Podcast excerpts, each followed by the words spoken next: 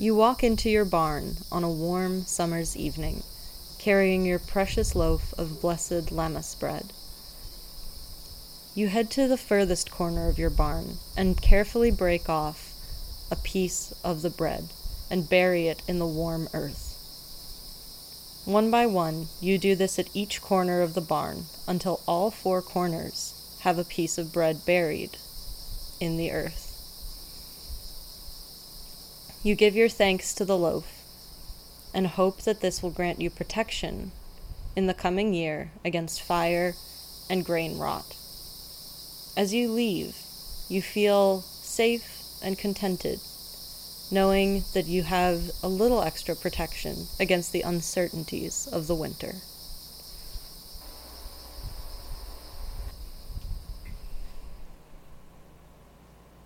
Hello, and welcome to the Baba Yaga Project. I'm Devin, and I have a master's in American History and Indigenous Studies. I'm Sonya, and I'm doing my PhD in medieval history. We just wanted to reintroduce the project really quickly for any new subscribers. Thank you, everyone, for joining us on this journey.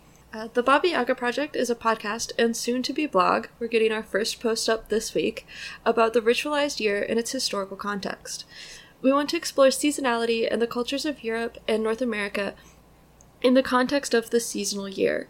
We really want to focus on historical rituals and traditions, our preconceptions of said traditions, and how they might be integrated into our contemporary lives. We think this is especially valuable given that this year has really had everyone slow down and focus on how they want to live in a new world. We hope you continue to listen, and if you really enjoy what we're doing here, consider supporting us on Patreon. It really helps us keep this going, and we really want to expand it in some super cool ways. Um, and we also have Patreon exclusive merch. So check that out. I think it's super cool. But without further ado, today we're talking about bread. Specifically, the Lammas. Is it a festival? Um, ritual, I guess? Sort of both? the Lammas festival ritual. Excellent. so, uh, clearly I don't know what this is, Sonya. Can you lay out a little bit of what Lammas is? Absolutely. So, Lammas comes from the Anglo Saxon hlafmas, which means loaf mass. So, this was the celebration of the first harvest of wheat in the Middle Ages in England, specifically, and it was held on August the 1st. But I do want to preface this by saying that throughout the British Isles and Europe, there would have been sort of analogous festivals and rituals celebrating at around this same time what's called sort of these um, feasts of first fruits. So it's this idea of this is your first harvest of the year that comes in, and you should celebrate that and be happy that you have more grain. There's, for example, in Ireland, there was a pre Christian pagan celebration called Lughnasadh, which was also held at around this same time at the beginning of harvest season. And in Scotland, Lammas was one of the quarter days, which is one of the days when you know, rent was due, when you would go to court to settle disputes, when you would, you know, do all these sort of ritualized, um, like systemic, structural things got done, basically. Yeah, if you're um, a nerd like me and watch Outlander.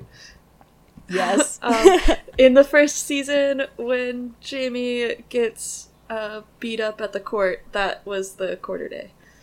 Yes. Yeah. Just for for context about Scotland, if you've seen it. And also just a I mean, we're not Outlander. Sponsor us. Ah, yes. We will advertise you on this as if they I need love us. Outlander. but you know, My- shout out to my mom for making me read all of those books. They were great. It's fantastic. So, yeah, I just uh, wanted to give that nod that other places, of course, are also having similar festivities, but Lammas is, you know, the name of the one that's going on in the British Isles, and that's what I'm going to be talking about today, but also talking about bread and wheat and its position in the medieval, pre modern world more widely.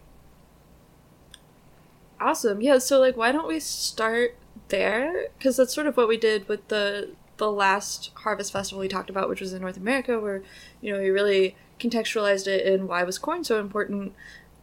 I think if you're from a Euro Western culture like we are in Canada or North America more widely, you know that wheat's really important, but like how how were people thinking about it, you know, in this historical context?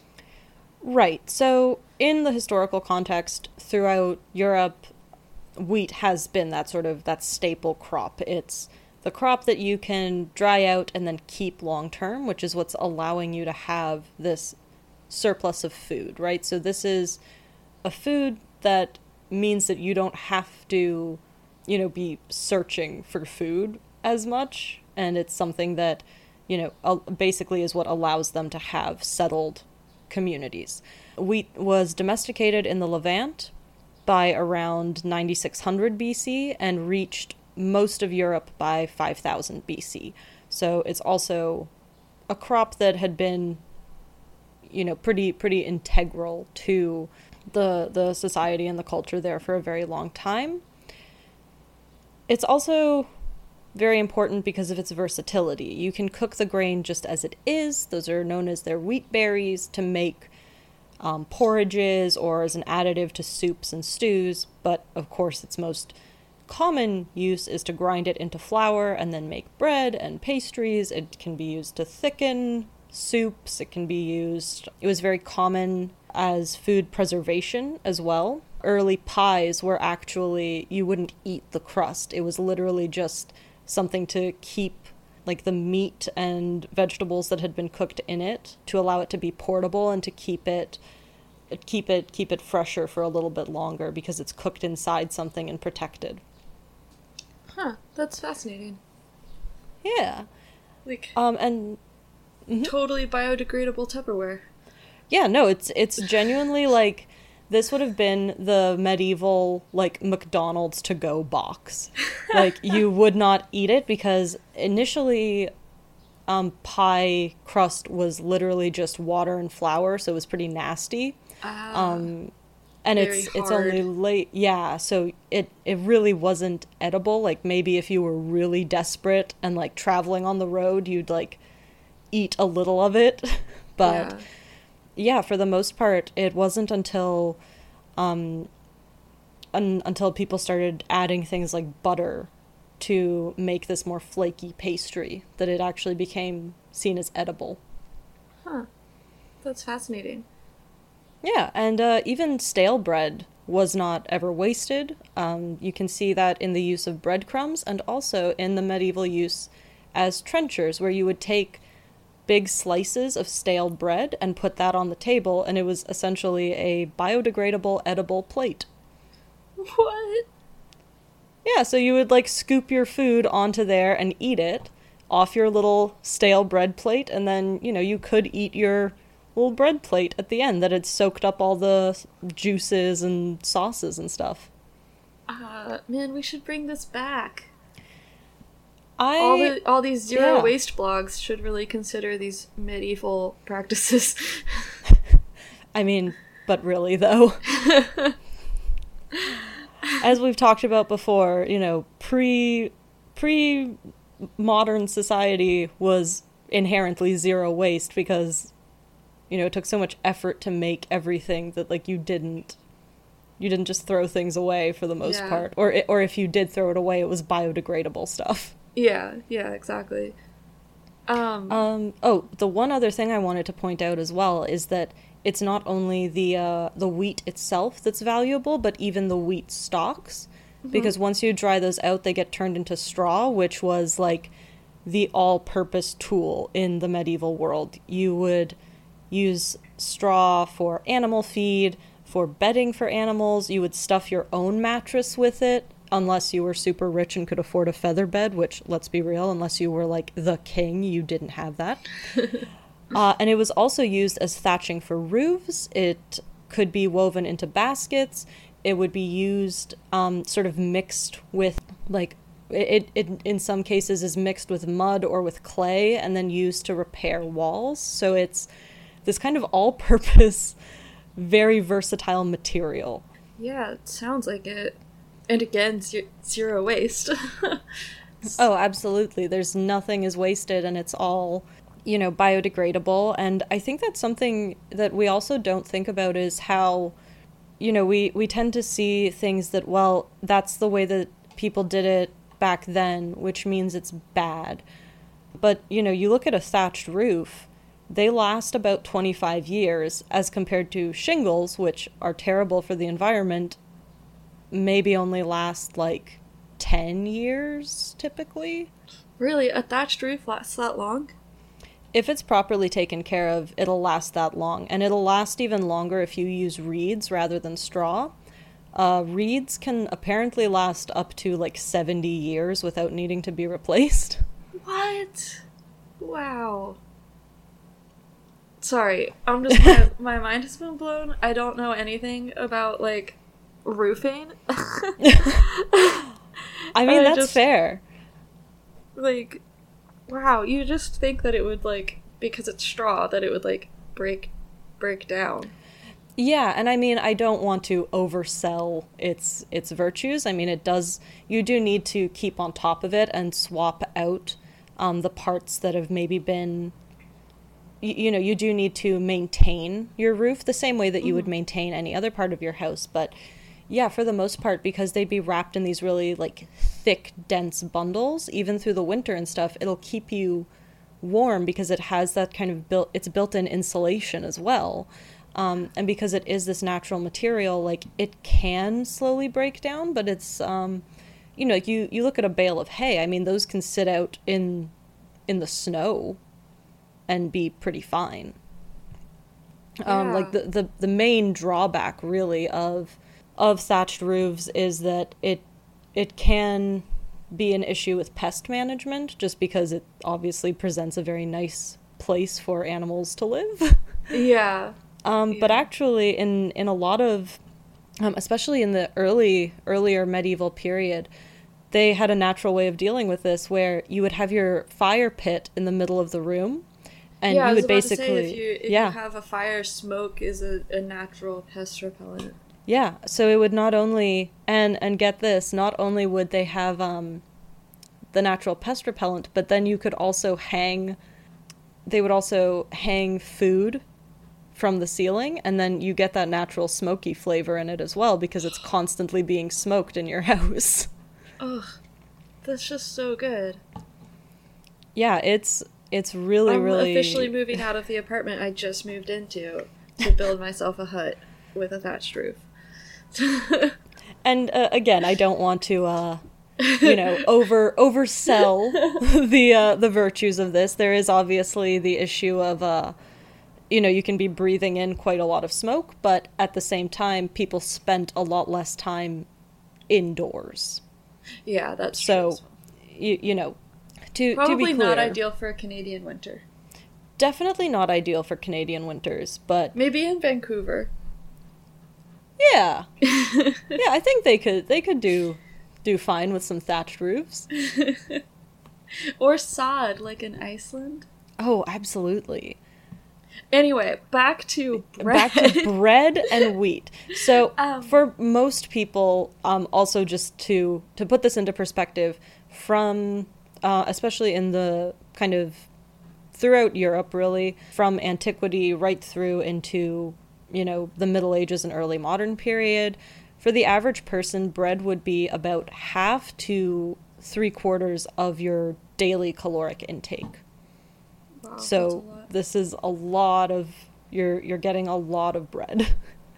So with with that much, I mean, with wheat being so integral to literally every part of daily life, it seems, and bread being such a part of the diet, did did wheat and bread make it into like a, a religious context in the way that corn did in North America? Absolutely.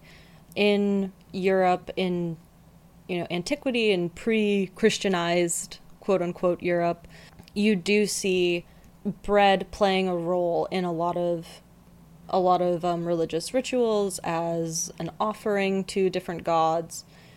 and as you know wheat being this very important uh, kind of venerated food Yeah.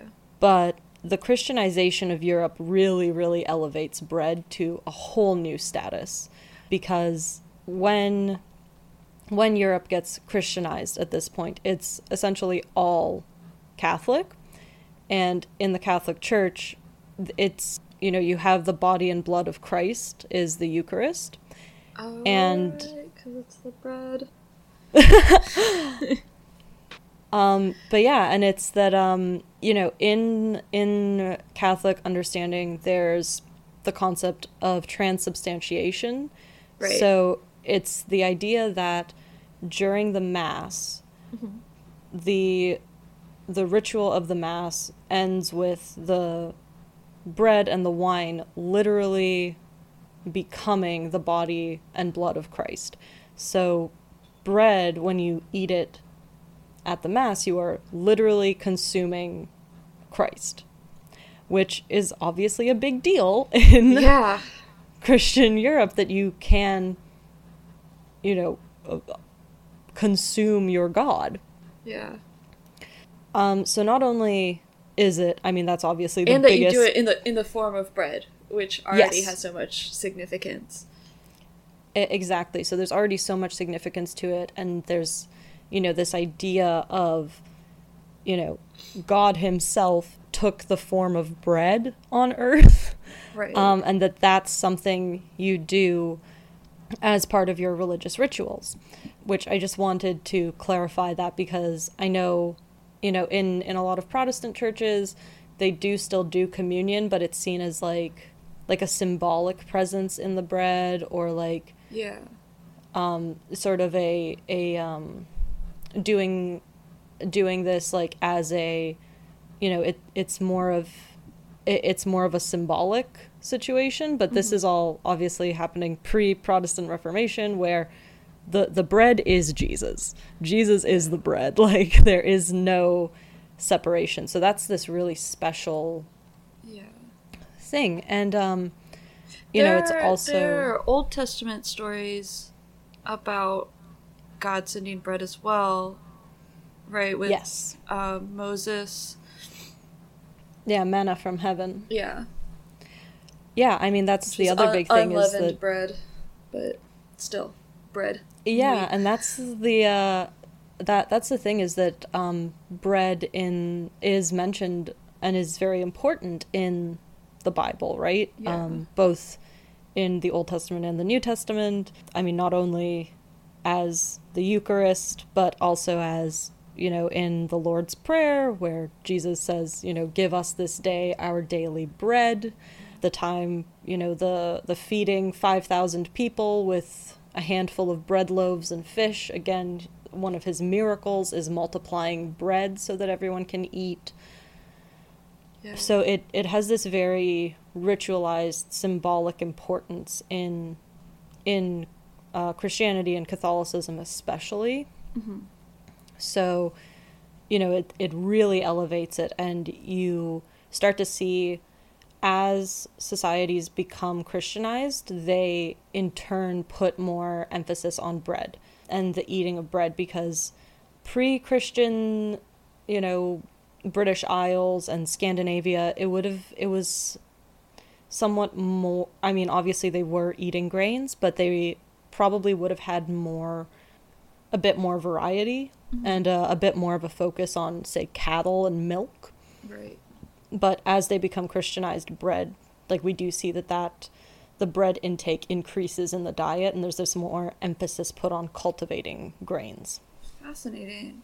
And so then, like, how does that? I mean, I know. So in this like Middle Ages period, early Christianization, and all that, that there isn't really the division between religious and secular life. But if we're talking about like a more secular part of the culture, how Yeah. did bread become like become integrated into that part of the culture as well? Right. Because obviously, it's so much importance. It's in every part of daily life, as we've made clear. Uh, what sort of happens on on that side of the culture?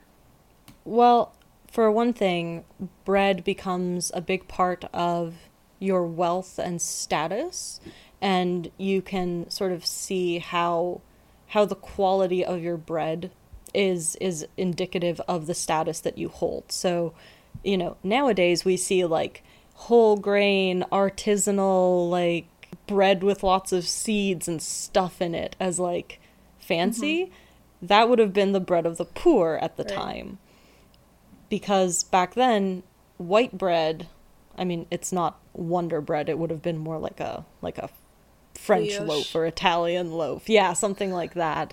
Um, would have been only available to very high status wealthy people because it, that takes so much extra labor to remove all the wheat bran and grind it and have this you know you're wasting a lot of the wheat basically and it takes a lot of time and effort and energy to get that that very white flour mm-hmm. so we see this uh, division where like the lower down you were in society mm-hmm. kind of the the more coarse your bread would be and the more non-wheat additives you'd have in it. Right.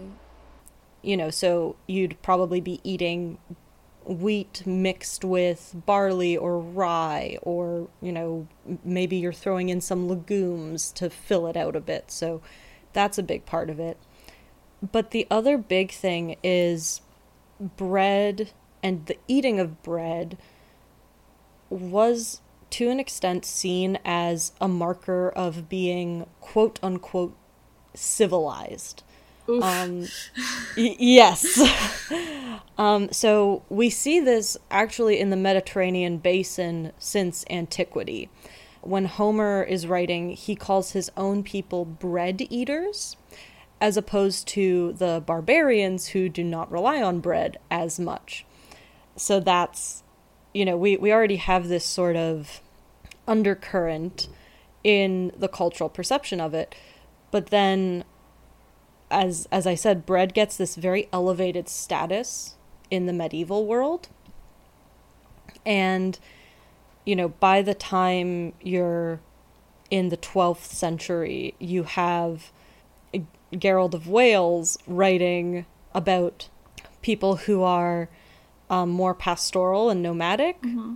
that uh, saying they are a wild and inhospitable people. They live on beasts only and live like beasts. They have not progressed at all from the primitive habits of pastoral living. Ooh. Yeah. So by that's he's writing that in about 1188. Okay. So yeah, you're you're really I mean obviously that is one one person writing, mm-hmm. but it's it there there is this broader trend that we see of wheat equals civilization. Right. And it's these combination of cultural and religious practices that really encourage this specific European style of agriculture where you know you clear the land, you drain the marsh, you clear cut the forest and then you plant tidy little rows, right? You have to cultivate grain and have, you know, nice, neat field systems. And this was seen as, I mean, literally as doing God's work, because by the, by the, you know, by around, let's say, year 1200 ish, probably actually even earlier than that, really, by 1000, you're already seeing these kinds of attitudes of there's this idea that the land mm-hmm. is you know you don't want to leave land as an untamed wilderness because then that means it's a that it's in disorder and it's in chaos and that as human beings since you are directed to you know have dominion over the earth the way that you are supposed to do that in the medieval imagination is to bring the land into submission, basically, right. and bring it under cultivation.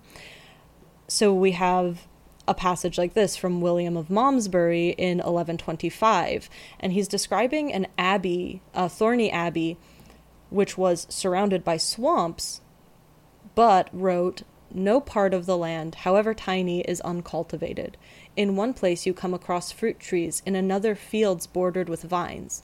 Nature and art are in competition. What the one forgets, the other brings forth. It is the image of paradise, and its loveliness gives an advance idea of heaven itself. Wow.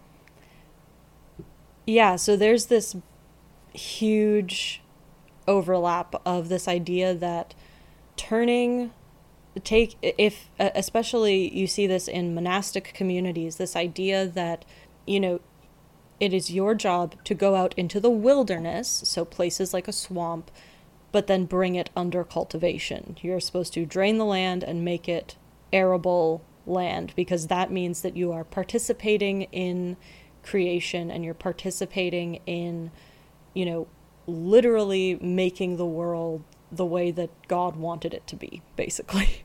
So, yeah, I mean, bringing this back to the uh, North American context and South American context also uh, for uh, for a hot second, this is the the vestiges of this are still around when colonization is taking place. So this is sort of the mentality that uh, that we see with this idea of well, you're not using the land correctly, uh, which means in the European style of agriculture, so therefore it's okay for us to take this land and use it properly, quote unquote. Yeah, that was um, a major thing, like heading toward removal. That like the Cherokee in particular, in like the negotiations with the new American state, was trying to com- convince Cherokee men to like one have individual plots of land, but two to like take up this Euro Western style of agriculture in order to prove to the American state that in the the ideas of what constituted a nation in Europe that like the Cherokee had a nation there, right? That they were yeah. They had a right to the land because they were cultivating it. Um, it ended up not proving anything to the American state because they didn't care and just wanted to take all of the land anyway. But yeah, but yeah, I, it was a, a it was a big part. There's a whole like movement, agricultural movement within the the Cherokee Nation that was kind of fascinating in the early early early 19th century.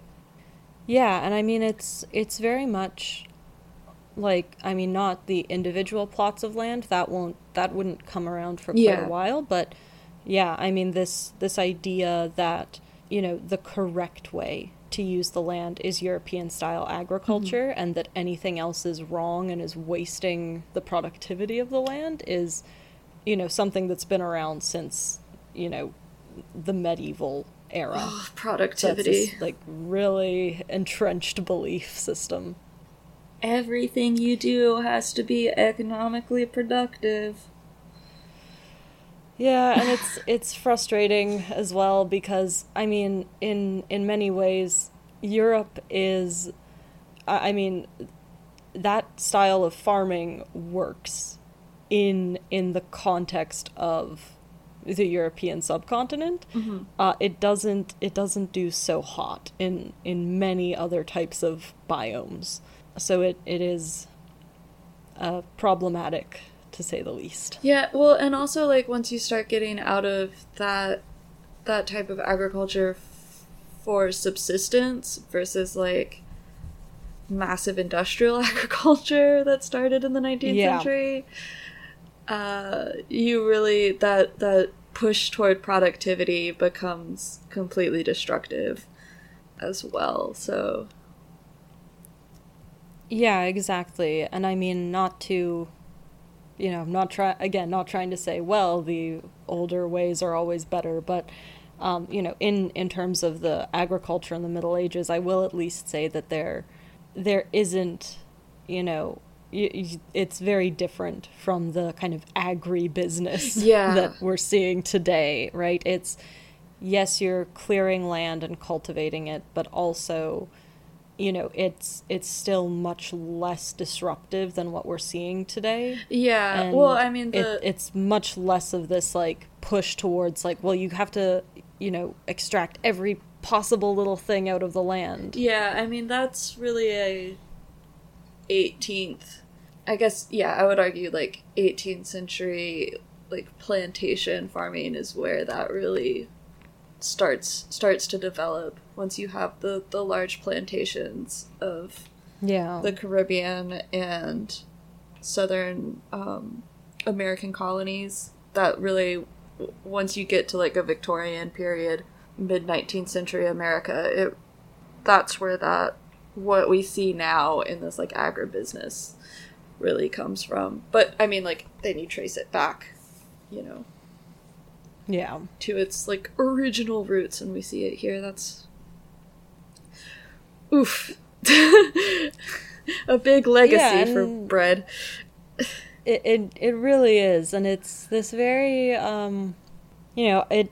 I do think it's interesting to kind of go back and see where these ideas that we just sort of take for granted come from, as we've talked about before. Yeah. This idea of like what we take for granted that like, oh yeah, of course you have to farm this specific way, and it's like, well, do you though? Because a lot of people weren't doing that, or if they were, it was being done you know, in this much more like mixed agriculture kind of way. Like as we see in that quote that I said before, right? You he's talking about how they have fruit trees, fields bordered with vines. So it's you know, you're growing in this same small area, um, All sorts of different fruit trees, so some kind of orchards, you're growing vines, so I'm guessing grapes, um, because you could actually grow grapes in this more southern parts of England in this period because it was warmer. And then, yeah, probably the vines bordering fields of w- likely wheat or and slash or legumes. So, you know, it, it is this this idea of cultivating the earth can be this th- this thing that gives you power over it, but that is also done in a way that also brings y- you know that's that's also not so devastating to the natural ecosystem. Yeah, and I mean like the argument for contemporary like agribusiness is always like, well, there's so many people that we have to feed, but if we look at like the industrialized countries where there is like this massive agribusiness, like half of all the food that's produced in North America is thrown away because capitalism. so like you have to, you know, have capital up front to purchase the food, right? Yeah. Uh, and so most of it gets a solid half of all the food that's produced in North America gets gets thrown away. It ends up in lands, landfills. Like we have more than enough resources to f- feed everyone like twice over. Uh, we choose not to, and part of that is because of this like productivity yeah. concept and that that things have to be worth money right. Well, and also then we have the fun, um, you know, the passing passing the blame onto the individual and saying, well, there's so much food waste because, you know, you let that you you let some of that lettuce wilt in the back of your fridge Yeah. and it's your fault that we have so much food waste. And it's like no like no human being can perfectly plan out their meals such that no food is ever going to be wasted ever. Like it well and i mean people didn't do it- that in this, this- society either they still had composting Yeah. and fertilizer and Exactly, and like that's just sort of the, you know, the the how food works. I mean, some of it is going to go bad before you get around to eating it, but yeah, I think uh, again, it's this this sort of hyper focus on the individual and on individual responsibility that creates a lot of problems because, you know, food waste is a systemic problem. It is a, a problem that's caused problem. by yeah and i would argue even more so like it's it's a societal problem but it's it's a problem caused by a handful of very wealthy powerful people who demand constant increase in profits for food, basically. Yeah. Which I think is like the Because major difference between what we're talking about in like productivity culture here in the Middle Ages and productivity culture now, where it's like, yes, you're supposed to be like have the land produce for you, but not to the point that like you're decimating the land in order to extract absolutely everything from everything. Yeah, and then throwing away half of it because it won't make you money anyways. Yeah. Whereas, yeah, no, I mean, here you would be using, as I was saying earlier in this episode, from wheat, obviously, you're using absolutely everything. Um, but the same for any other fruits and vegetables you would produce. You would use as much of it as you possibly could. And, you know, we see this in okay, well, we're going to grow grapes and we're going to eat some of them, and the rest gets turned into wine. We're going to, you know, grow fruits. Well, we're going to cook and eat because, for the most, I mean, people ate raw fruit in the Middle Ages, but it was seen as like not the best thing. It was seen as better to cook it first Yeah. um, because it would make it easier to digest. But and you can keep it for longer. Fruit goes bad yeah so exactly and and then you also see you know all kinds of preservation techniques to keep you know whether it's jams or preserves or turning apples into cider and any kind of food waste would be turned like you know say apple cores Mhm. or you know things like that. As you said earlier people would turn that into compost. Or Vinegar, um you could animal yeah and you can also feed it to the animals. So yeah it, it is this idea of yes you want the land to be productive but there was also much more of a you know waste not want not mentality. Like you did not throw away things.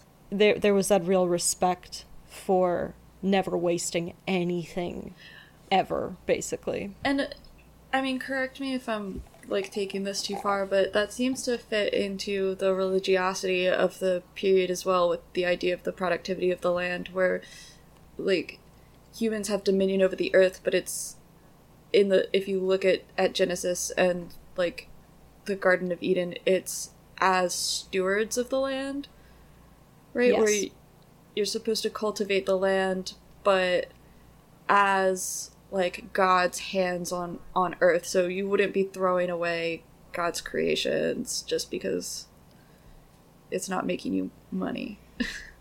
Yeah, absolutely not. Um, wasteful, like being wasteful like that would be seen as sinful, Yeah. essentially. I, I mean, genuinely, it, it- yeah, not even essentially. It just it would be seen as just a sin yeah, as, as to do something part of, like that. of gluttony, isn't it? Like if you look at Dante, Yeah, it's definitely part of gluttony and also um, part of part of greed. Yeah. To um, you know, that's yeah, because there there is this religiosity of the period that it it kind of does lead to that like yes, we are going to transform this wetland or you know this other like wilderness as they would have called it, but there is that respect for like this is God's creation and we are participating in that creation. And and they saw it as like I said literally doing God's work in that you would bring this land under cultivation and then use the fruits of that land and there's a lot of you know giving giving thanks for the for the the bounty that the land would give you and that's you know, brings us right up to Lammas, which is, you know, this religious, ritualized celebration of the first harvest of wheat. yeah. And so now that we've we've come back around to our actual topic for today, uh, what what does the the ritual of Lammas actually look like? What do people do? Right. So on Lammas, the first thing you would be doing is preparing a loaf of bread that was made with the flour from the newly harvested wheat. So you would mix that up and then, depending on context, either bake it, you know, depending on the type of bread you're making, you'd probably take it to the village baker to actually fully bake in their bread oven. or you know i guess in in some cases you're maybe baking bread like on a stone over a fire in your own hearth depending on basically the situation and the exact you know place because obviously from even from like village to village Mhm. how you're doing this is going to differ um, but then you would typically have then these processions to the church, to the local village church with everyone in the village, and they would bring the bread to be blessed. And again, there's some regional variation on this. Um, in some cases, the lammas bread would be left at the altar, and then that would be kind of dried out and saved to be bread for communion for the coming year. Oh, cool. Yeah, so it's this this idea of renewal and of bringing in these these first fruits of the land into the church to be blessed. Um, but in other cases, you would go home with your own loaves of bread, and that's actually what my story was at the beginning of this podcast. Um, it comes from a a protective ritual that's described in a book of Anglo-Saxon charms, and what you would do is take your lammas bread and break four pieces off of it and bury it in the four corners of the barn um, in order to protect all the grain that you would be storing in the barn. Oh, cool.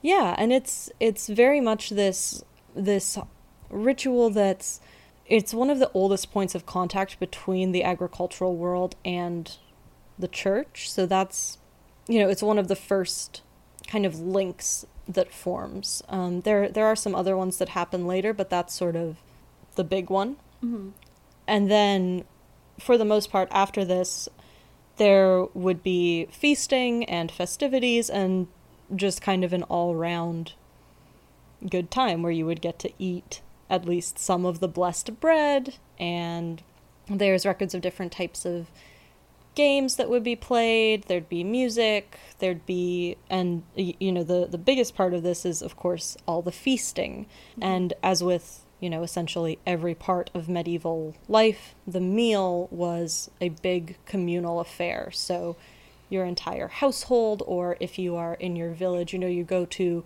the lord's you know the you know you you'd go to the the big the long house.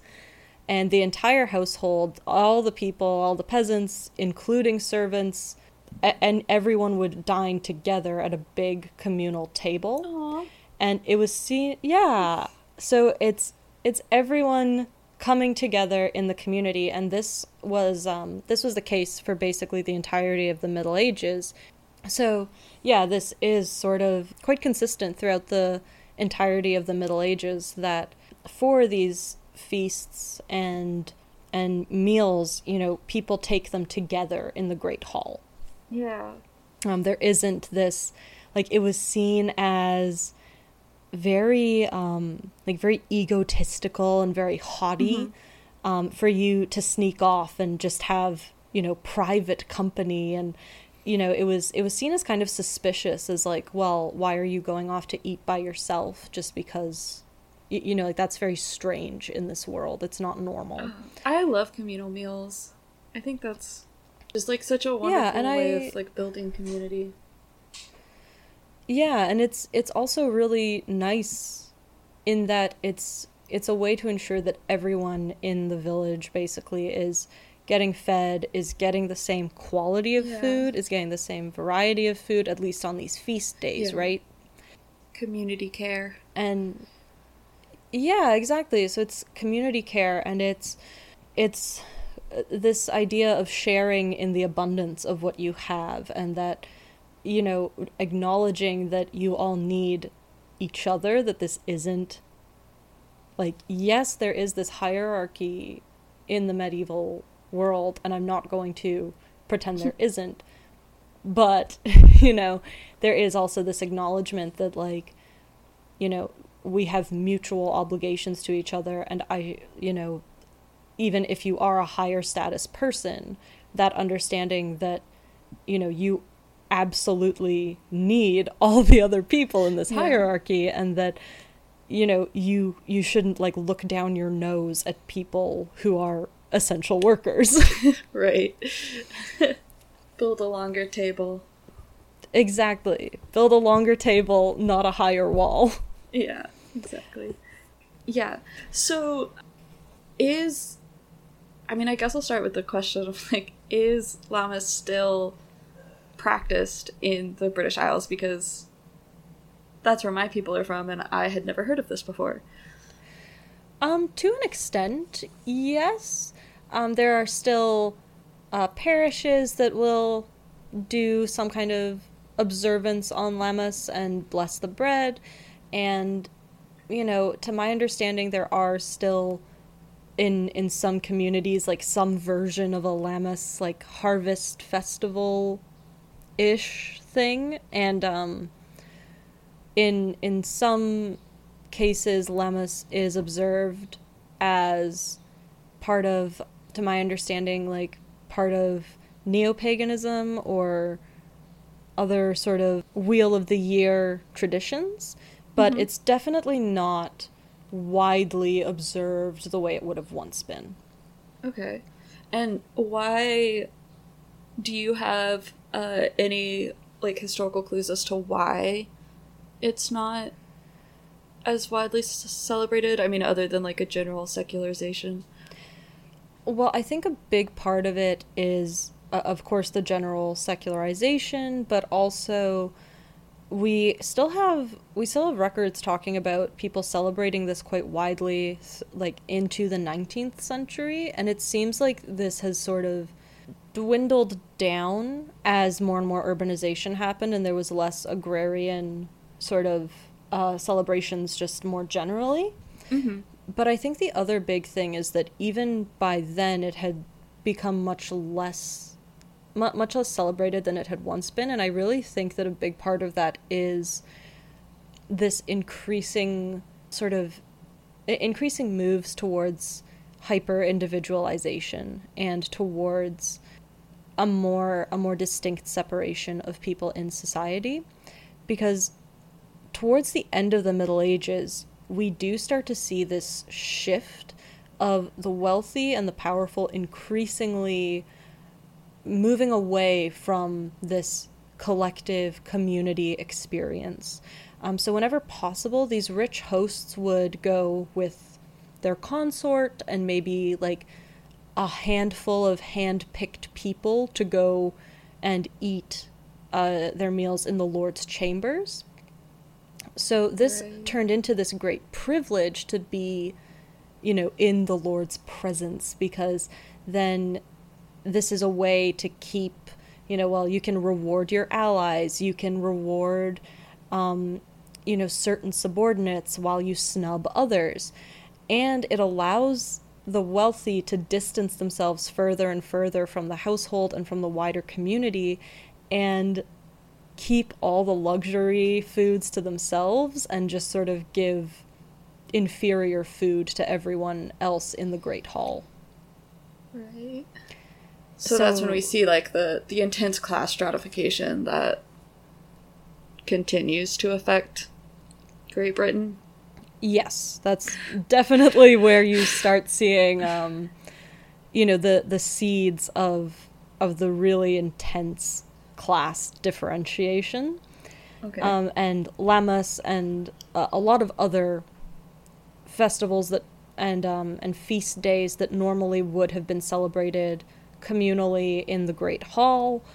In in general, we see a dwindling of this into, you know, either obscurity or into much smaller, more modest celebrations because you don't have this um, you know you you don't you no longer have the lord of the manor basically putting on a big party for everyone and instead just retreats into into privacy all the time. Right. That's unfortunate. Yeah it's it's it's sad the i mean obviously i am i really want to reiterate that i am not here to say the Middle Ages were great and perfect. But I do think that there's value. If for nothing else, there's antibiotics now. Exactly. I mean, definitely, I would prefer to be living in a world with like antibiotics and electricity than, than the Middle Ages. But I do think that dismissing everything in the past whole cloth and saying, well, it was all bad and terrible is is also unfair. And I think that we there are nice things that can be taken from this idea of community and sharing and celebrating things together. Yeah, and I mean, so to sort of wrap this up, we've talked about two major harvest festivals on either side of the world. Um, I guess, do you want to sort of start us off on on what we, as you know, modern contemporary people, who we specifically are living in a, an urban setting, what we can take from looking at at these major religious uh, harvest festivals. Well, I think the first thing we can take away is this focus on community care and on sharing with others, whether that means you know, obviously right now things are a little bit crazy. You can't, you know, it's not like you can go and uh, please, please don't host a giant house party. but Understatement of the year. but I do think that, you know, there's something to be said about focusing on that community care. If you're able to, um, giving money and especially your time to organizations like soup kitchens or food banks that can really use it right now. But Mutual even, aid groups. Yeah, mutual aid. E- even something as simple as gathering uh, people who you know and saying, let's have, you know, a picnic in the park, potluck situation so everyone gets to eat kind of deal. Yeah. Like Socially check in. distanced, obviously. Sit six Yes. feet apart. please socially distance, wear a mask, but you know, checking in even informally with friends, with family, with your neighbors and, you know, making sure everyone's eating. Yeah. Yeah, and I mean that's one of the things that I've really been been thinking about as we've started researching for these two episodes um, is the idea that they're really focused around, and especially uh, at least what I took from my research on the green corn ceremony was this idea of ritualized gratitude Yes. of like we have this harvest and we have this abundance now we need to be thankful for one what went into creating it with the green corn ceremony with like the idea that so much work and labor and as we talk about like mutual aid and care in North America right now especially there's a lot of news stories that are focusing on um, migrant workers who harvest food in North America. Uh, the what what goes into getting your food, um, but also the just the process of making your food, and be taking even if it's an individual moment, taking a moment to be grateful uh, for what the world can provide, and to just in enjoy things you know to to not have to to take a moment to just enjoy a bounty and not produce something you know not be part of the economy to you know if you're making your own bread or something like that to just make something for you and your community to enjoy um, if Yeah. you're in a in a place where you can uh, in Canada you can have your your social bubble uh, you know your your three households that can share community germs uh, having or at a at a picnic you know having a, a shared meal can be a, a really powerful way to to focus on on gratitude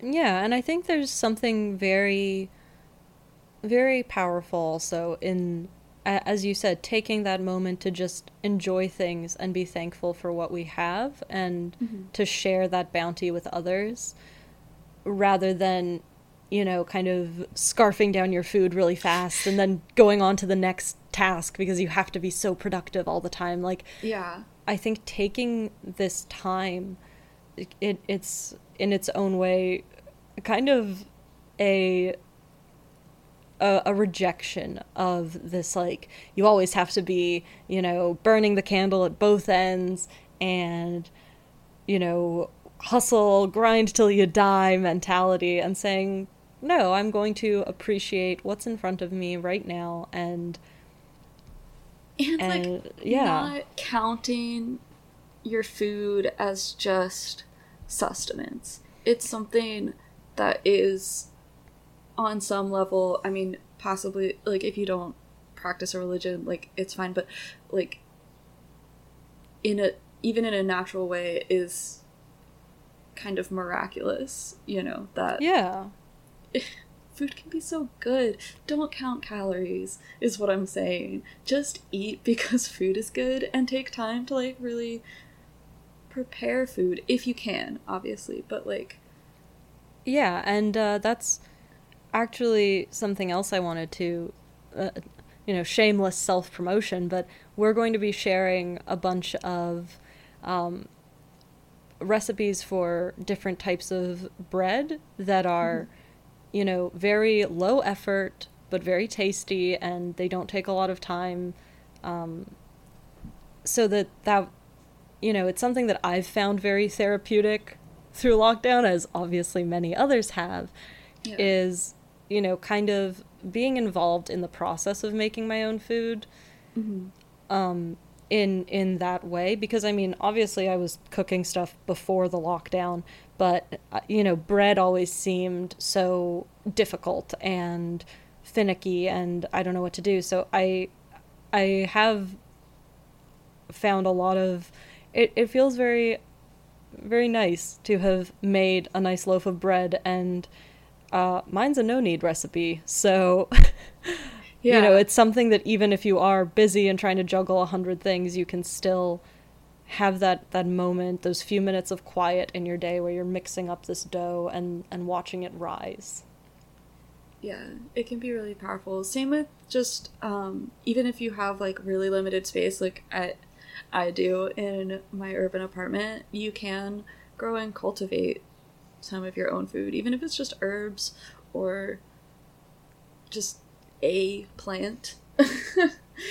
Maybe one that doesn't like produce something edible, but I think that can be a really powerful way to connect to the seasons and to you know your your food and sustenance is just growing a couple of things. Yeah. And I think on that note, I just want to say thank you again to everyone who's been tuning in, listening, subscribing. Um, and there there is, you know, an ancient tradition in many parts of Europe. Again, I'm getting the Ukrainian context specifically through my family lineage, where it was traditional to welcome people into your home with bread and salt, which were, you know, kind of the foundations of life. And as my end to this episode, I just want to let you know that we might not be able to be there, you know, in person, especially in a pandemic, but there is bread and salt for you here. And I hope you enjoy your stay with us. Yeah, and we'd uh, we're gonna post on the blog and on social media as well. And um, if you do try any of these things, or if you have ways that you're thinking about harvest and bounty um, as summer sort of comes to a close, let us know. Reach out. We'd love to hear from you. We'd love to find out what everyone is doing um, to integrate some of these ideas into their daily life and anything that we can learn from you guys. Like we said in our very first episode, this is a learning process for us as well. Um, we're doing so much research every episode, so it's it would just be really cool to to hear from anyone who's listening. Um, thank you so much, and in the spirit of ancient hospitality rituals. There's the very old Abrahamic ritual of, of leaving a candle in the window uh, to let travelers know that they're welcome here. And along with our bread and salt, we have a candle burning in our window for you guys. So thank you so much for listening. Um, again, if you can reach out to a mutual aid foundation, please do that. And if on top of that you have anything uh, for Patreon support, we would greatly, greatly appreciate it. Um, and just be able to, with that, we'd be able to put more and more resources into this project. Thank you so much. Do good work. And we'll see you next week.